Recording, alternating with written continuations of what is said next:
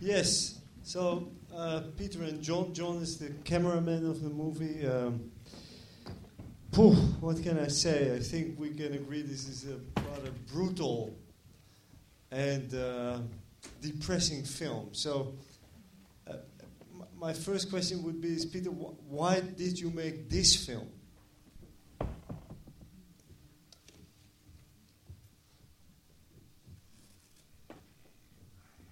It's what I discovered when I went there. You know, I was wondering, because it's the first time you went to the Ukraine, what were your expectations?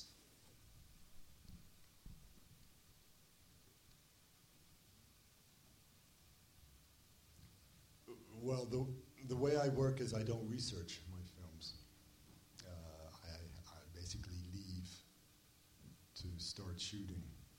John had just come back from Ukraine. And we live in the same town in Switzerland. And I asked him,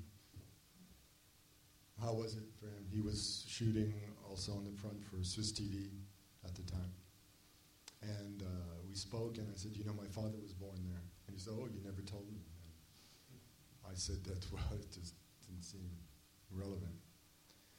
And some weeks later, we leave for Ukraine. And I don't like to research my films first because I like to discover things. I like to, the research is the film and the film is the research. I find, I discover as I go along, and then as unstructured the filming process, the editing takes years because then I have to figure out what the material says to me. And that takes a long time to give it dramatic structure. You know. How long did you spend there? I spent 5-6 weeks there. Yeah. And John, if I may ask you, you did all the camera work, and you filmed for Swiss television in Ukraine.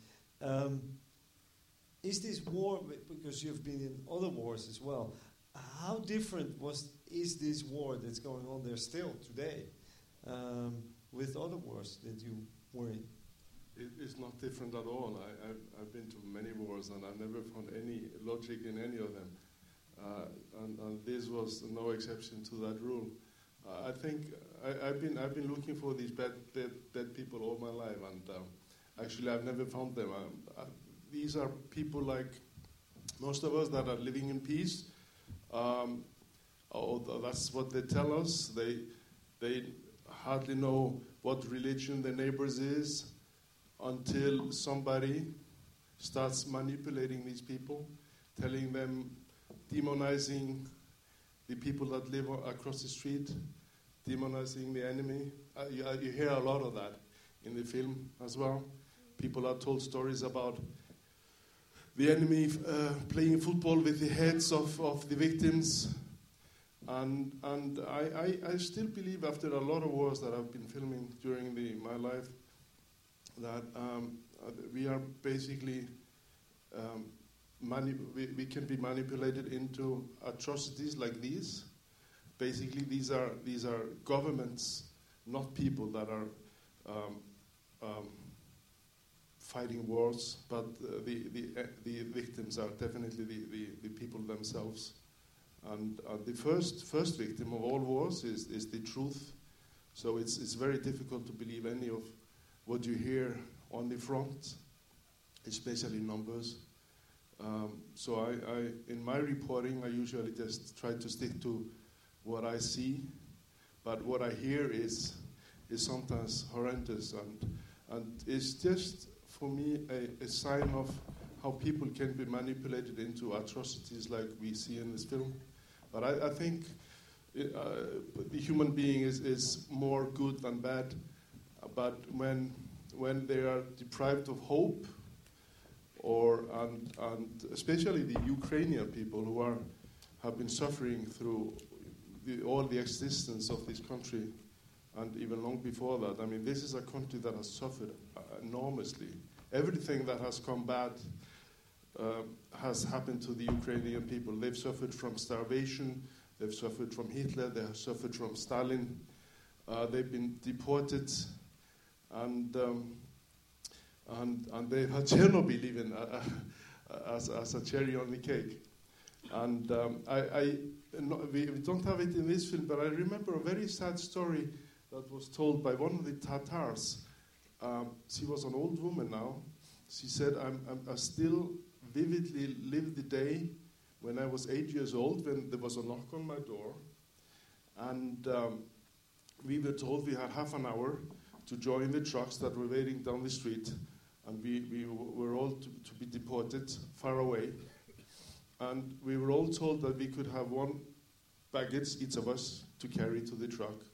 And I was told to take a bag of rice with me. I tried to follow my family with the bag of rice, but I was weak and young. And middle of the way, I couldn't carry it any longer, so I had to leave it. And this memory haunted me all my life, because when we arrived in the East, after 3 months of travel on the trains, there was starvation. And this woman, all her life, had blamed herself for the starvation because she wasn't able to carry the rice with her. So that is one of the traumatic stories you hear in these war zones. All right, thank you. Let me answer a little bit more. It makes me think about your question a bit more. What did I expect? And it's depressing. It's a good question, and my first response is to say, well, what else did you expect? I've thought a lot about these questions through my life, and I think that, I don't know whether people are more good than bad. I think there are other things that we do, singing and dancing and sex and chocolate. I think there are things that we do which are fun, which are enjoyable. And there are also horrible things we do. And it comes in cycles. Unfortunately, it's coming again. I'm an American citizen, and I'm quite anxious right now. Well, I'll come to that in a second. Before I go to the audience, I've seen many films about Ukraine, and in most films, it is the fight between the good and the bad, between the democracy, the West, Ukraine, and Russia. But here, sometimes I don't even know, and I guess many in the audience won't even know exactly at which scenes they were Ukrainians and at which scenes they were rebels. That's the point. Well, I guess so. But does this say there is no good and there is no bad? There is good and there is bad. I just don't think that anyone has a monopoly on it. I think there are sides which are, I think Nazi Germany was more bad. I think Trump is more bad. And in this film? We met good people everywhere. I didn't ask to... I mean, for example, I just said, in every situation, is there anyone here who likes to sing? And they're Slavs, and I knew everyone likes to sing. And then they started singing.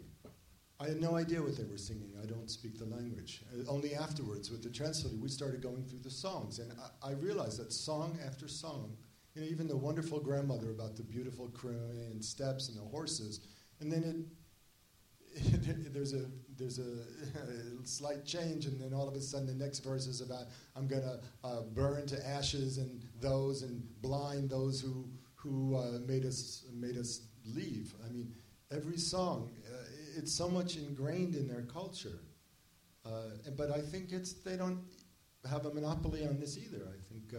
It's humanity in general. If we were often asking ourselves during the making of this film, why does a situation that causes a massive demonstration in the US, perhaps, and a general strike in France, cause a war in Ukraine?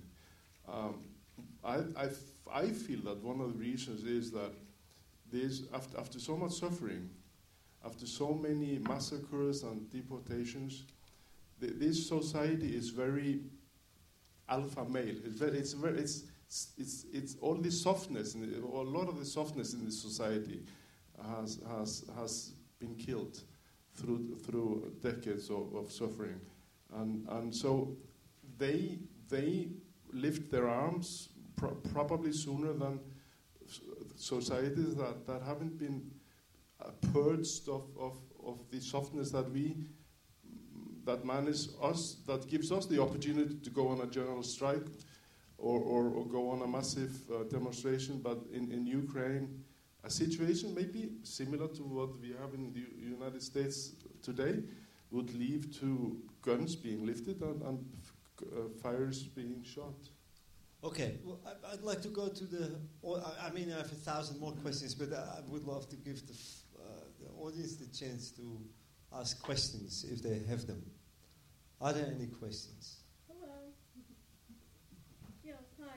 I would like to ask both the filmmakers and cinematographer how being in this environment affected you, because you are... I would assume to some extent traumatized by it, as well as the people who live there. And you, especially going back to war zones and shooting war zones time and again, must have had your, I'm assuming that you've had that your outlook has been changed by that as well. Okay, the question is, I have to repeat it because it's filmed and otherwise they won't understand it. So the question is how the filming of, the shooting of this film has affected or traumatized you? Let me answer it this way. I think we work as a good team together. We've worked for a long time together. And we joke with each other because in some ways we're quite different. And one joke we have is, he's Teflon and I'm Velcro. In the sense is things just slide off him, which maybe he needs to do if he's a cameraman. I mean, he can't get emotional when he's filming something. He needs to stay on it and stick with it to get the material. And maybe it's a survival mechanism. I don't know, but he can cope with these. I'm like Velcro. Everything sticks to me. Maybe that helps me as a filmmaker. I don't know, but yeah, it's something that stays very close to me. It turns and it turns. Any other questions? Yeah, there, in the middle. I got a little bit the impression that the bad guys in the movies, sorry? The bad guys in the movie, and I get a question of the word separateness, where the bad metal was. It was a very strange... the bad guys were the bad... Between the separate part of the movie and the bad weather. Oh, the bad guys had the bad weather. Yeah, it was raining. During the rebels, yeah. It wasn't by accident. Yeah, it was an accident. That never occurred to me. It's always fascinating when you show a film because there's always fresh eyes and they see things. You know, yeah, I've seen this 500 times. You know, if you go through the editing and all the sound mix and the color grading, and the thought never occurred to me. Thank you. Yes, I was amazed that.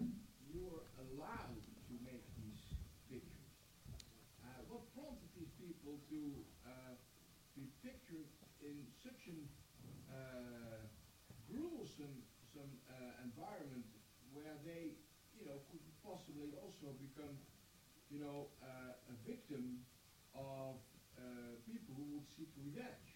Yeah, basically the question is why did, especially the separatist side, allow you to film there? Well, of course, some of the material is archive material. Okay, I mean, when you're on the front, you only can get certain things, you know. The front moves all the time, and it's quite dangerous. I mean, you get what you can get. And for a year, I spent every day looking at material, which added to, obviously, angst to the whole thing. But I would go through all this material. And I realized that there's a lot deeper material that really gets to the heart of the anger, the violence, the hatred, the revenge. Also, this material is seen by millions of local people, and that also contributes to... I mean, this is not new material to the people there, okay? I can say a lot of this stuff... You know, I live in Russia, as some of you know. A lot of this material I've seen already on Russian television. And you know, in in so much of these scenes, you actually see journalists from the first and second channel. I mean, basically, when I get to a situation like this, I think one reason people accept us is I say simply, I'm here really to get your story, you know, to listen so that we can understand more deeply. I mean, they know we come from Switzerland or Western Europe, so it's a chance to tell your story to a wider audience, and many people want to do that, you know. And most people just get on with their lives. I mean, you know, the camera is sometimes at this distance, but you know, they have a job to do, and you know, they're focused, and then they, you know, and the people who don't want to film, don't want to be filmed, they make it very clear, and I don't ever confront that. I don't ever, you know, I respect that. I don't have a question, but I want to say something. Yeah, go ahead. I'm getting even more confused now, because I don't know what is archive material and what is really some value. Yeah, so the question is,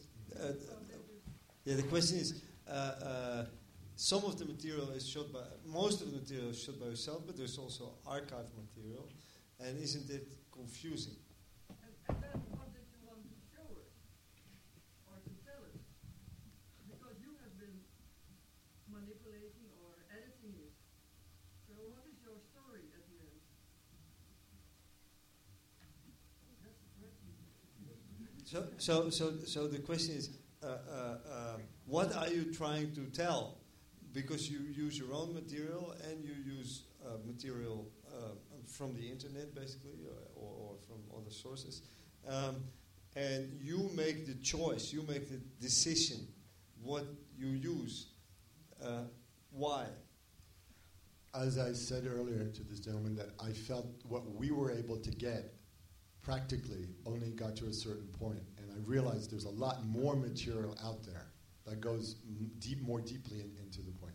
Then the question becomes, well, how do I use that other material? Do I have the right to use that material? And am I using it in the way which is correct? Well, I have to judge that. I mean, I discuss that with a lawyer. I discuss that with many people, with Ukrainian, Russian. I mean, so I try to get to an understanding of it.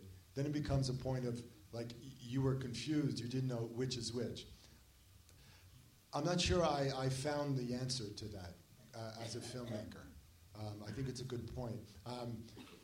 We tried many, many different technical things on screen. Simply say YouTube on the screen, or to put the red line, as you know, in YouTube it goes across, or how many hits it has, or how many likes, or how many dislikes. And all of that, which made it more clear that it's YouTube, that it's not our material, to me, it became like a filter. It was a way to sort of, the spectator wasn't in the moment anymore. It became almost a safety net. You could pull back and say, oh, I'm not there anymore. I'm not there at that moment, you know, when the kernels are being hit or when the epaulets are being cut off and stuffed into the mouth. That's archive material. And so I did put certain clues in about the putting out a focus on either side, because some of it was that way. So I used that as a convention. But if perhaps you were confused, and I accept that criticism. Yeah. So the question, was what you want to tell the audience. The message. That's for you to judge. I mean, if you didn't think there was a message, I understand. I mean, I can't say anything more than 108 minutes. If you know, I mean, I had my chance to speak and convey what it's about. And now I respect if you feel that wasn't clear or you're confused. That's the reality. And so, thank you for sharing that. There's a question.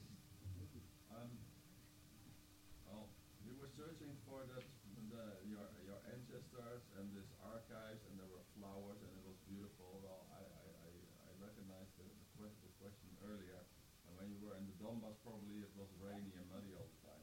And my question is, what does, in the end, you found the traces of your ancestors wiped away in this cemetery, and it seems like you were disappointed. And what does feeling. Did it change your opinion on Ukraine as a country? Yeah. So the surge that basically the disappointment. Yeah. Sorry, I'll say it. So the surge that ended in a disappointment. You're not finding your ancestors. How does this influence the film and your view on the Ukraine? Not finding my ancestors did not change my opinion. Way in the back. Thank you. We just met a couple hours ago, and my family has some of the same background, so I found it very powerful to witness that search, which I think speaks so much about the displacement that so many people in the world are going through at this point, that I think Jewish people, many Jewish people have experienced over time. And I just want to say the feeling that I had watching this is that we're some of the luckiest people around, that our ancestors found safety, and that we can bring this kind of perspective to the world that is important. So I just thank you for giving me that. It was very important to me that this not be a Jewish film. I think those stories have been told many times and very well. And what interested me was that there were many, many peoples. In this case, are Orthodox, Jewish, Muslim. I mean, it's often posed as Jewish against Muslim here in many, many places. And here it's not the case. I mean, we're fellow travelers. Okay. It doesn't mean to belittle the suffering of any one people, but the suffering is shared. And to me it was important that I, in my terms, what I would call, I triangulated. That I didn't want to simply have a Jewish story and an Orthodox story. I mean, it's Orthodox killing each other. As I say, one side pulls out a prayer book and the other one pulls out icons, but it's, they're both Orthodox, and it's, and they're killing each other. I did not want to make it even a two-story, because if you have two, it's often a comparison, comparing the Jewish story to the Orthodox. And I didn't want that. I want, when it's three, it becomes much more interesting to me. And that's why it was very important that I have the Tatar story in there, because it makes you reflect differently on the thing. It's not a comparison, but it's triangulated with three different players. It's more complex, because even the Orthodox are killing everyone's killing everybody, and everyone always has. A lot of those tribes listed, Sumerians, Alan, Polchevek, they don't even exist anymore. They've been totally wiped out, as there will be other cultures completely wiped out, Now to bring it to today's situation, Trump wins, and of course the big fear is in Kiev that Trump will, be friends with Putin and give the rebels the opportunity to gain more ground in the eastern Ukraine. How do you feel about it? You may understand Trump better than I do. I'm asking you. It's just scary as shit. I mean, I have no. I mean, he's a loose cannon. I mean, who's going to control him? His party can't control him. I mean, who's ever controlled Trump? I mean, he's a. But some, journalists and observers and analysts have said the biggest victim of the election of Trump will be the Ukraine. I have another theory. I actually came back because I was my last project. I came back 4 days ago from the United States. I was covering the Trump campaign for 5 weeks. So I was on his trail, but I have another theory about Ukraine. I blame the war on a guy called Michel Platini, because I was working for the UEFA, which is the European Football Federation, in 2012, and I traveled extensively in Ukraine at that time, and UEFA had the idea of letting the two nations co-host the European football in 2012.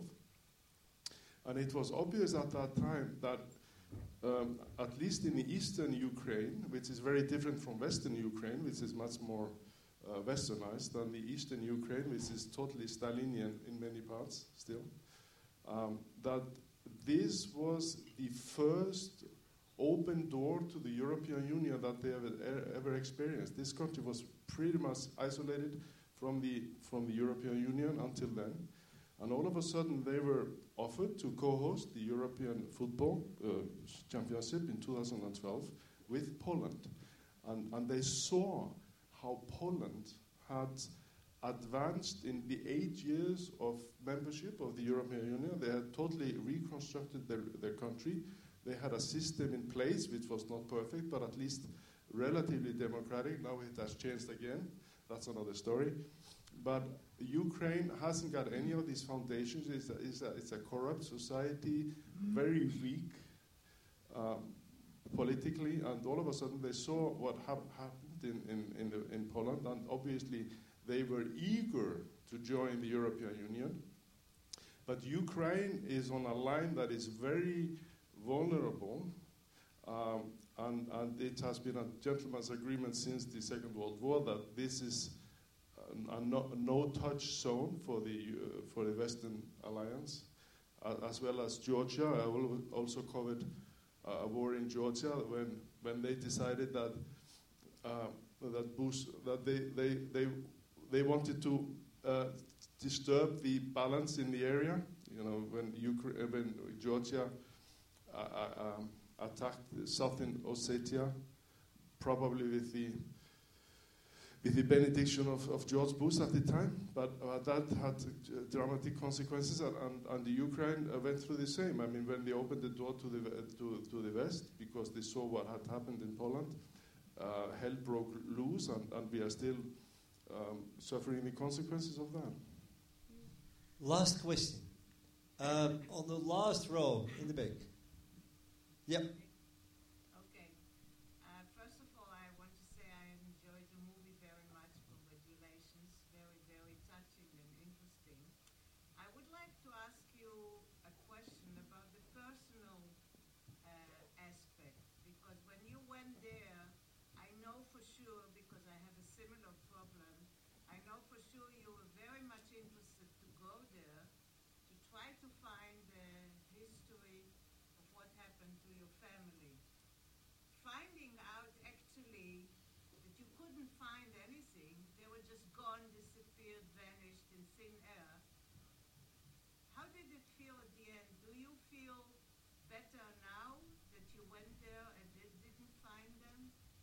So the question is, after gone there, do you feel better now, even if you didn't find your family?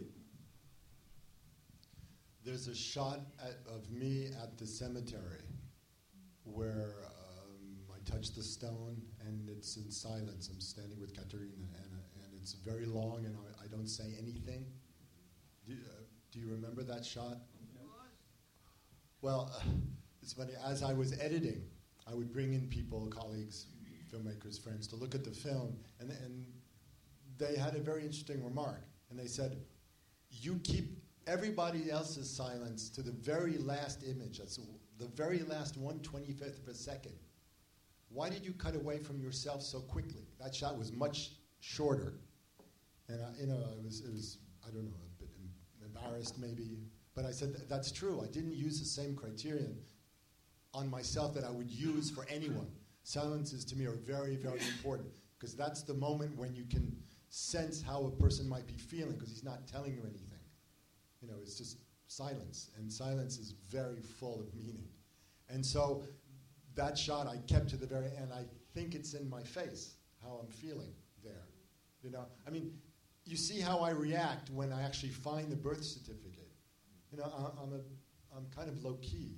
You know, I mean, I'm not overly exuberant. You know, John said, "Oh, let's film it again." You know, but we never film anything again. You know, I mean, he knows. I always say, "You have one take." We never do any retakes. You know, I never ask anyone to do it. And yet he said that seemed kind of like you didn't react you know, very much when I found the birth certificate. But that is how I reacted. That is how I am. You know, I can't fake it. I'm not an actor. So what you see really is what you get. You know, I mean, I think you can sense how I was feeling. Okay, well, thank you very much. I have one last question because we're leaving this room now all together. Is there any message of hope or optimism or something bright that you can give us before we leave after having made this film? Take this film to Russia. It's invited. It is invited to one particular festival. Another festival, the director saw it and he was furious with me. But this one festival, Art Doc Festival in Moscow, has accepted the film. So it's quite daring on their part. And the director, is she here, Victoria? Victoria is the director. Yeah, is she here? Yeah, she's at IDFA. Hope, it's interesting, you know, I tell young filmmakers when they're writing a dossier, they should always, you know, to raise money, just stick in the word hope somewhere. All these commissions, they have such a need, and it helps them sleep better or it helps them give money. And I did do one thing. I decided when I put the film on Vimeo, which is a platform to show films, you know, on the internet, and I put a password in, and the password I used was peace. And someone here came back to me and said, I saw your film and I really liked your password.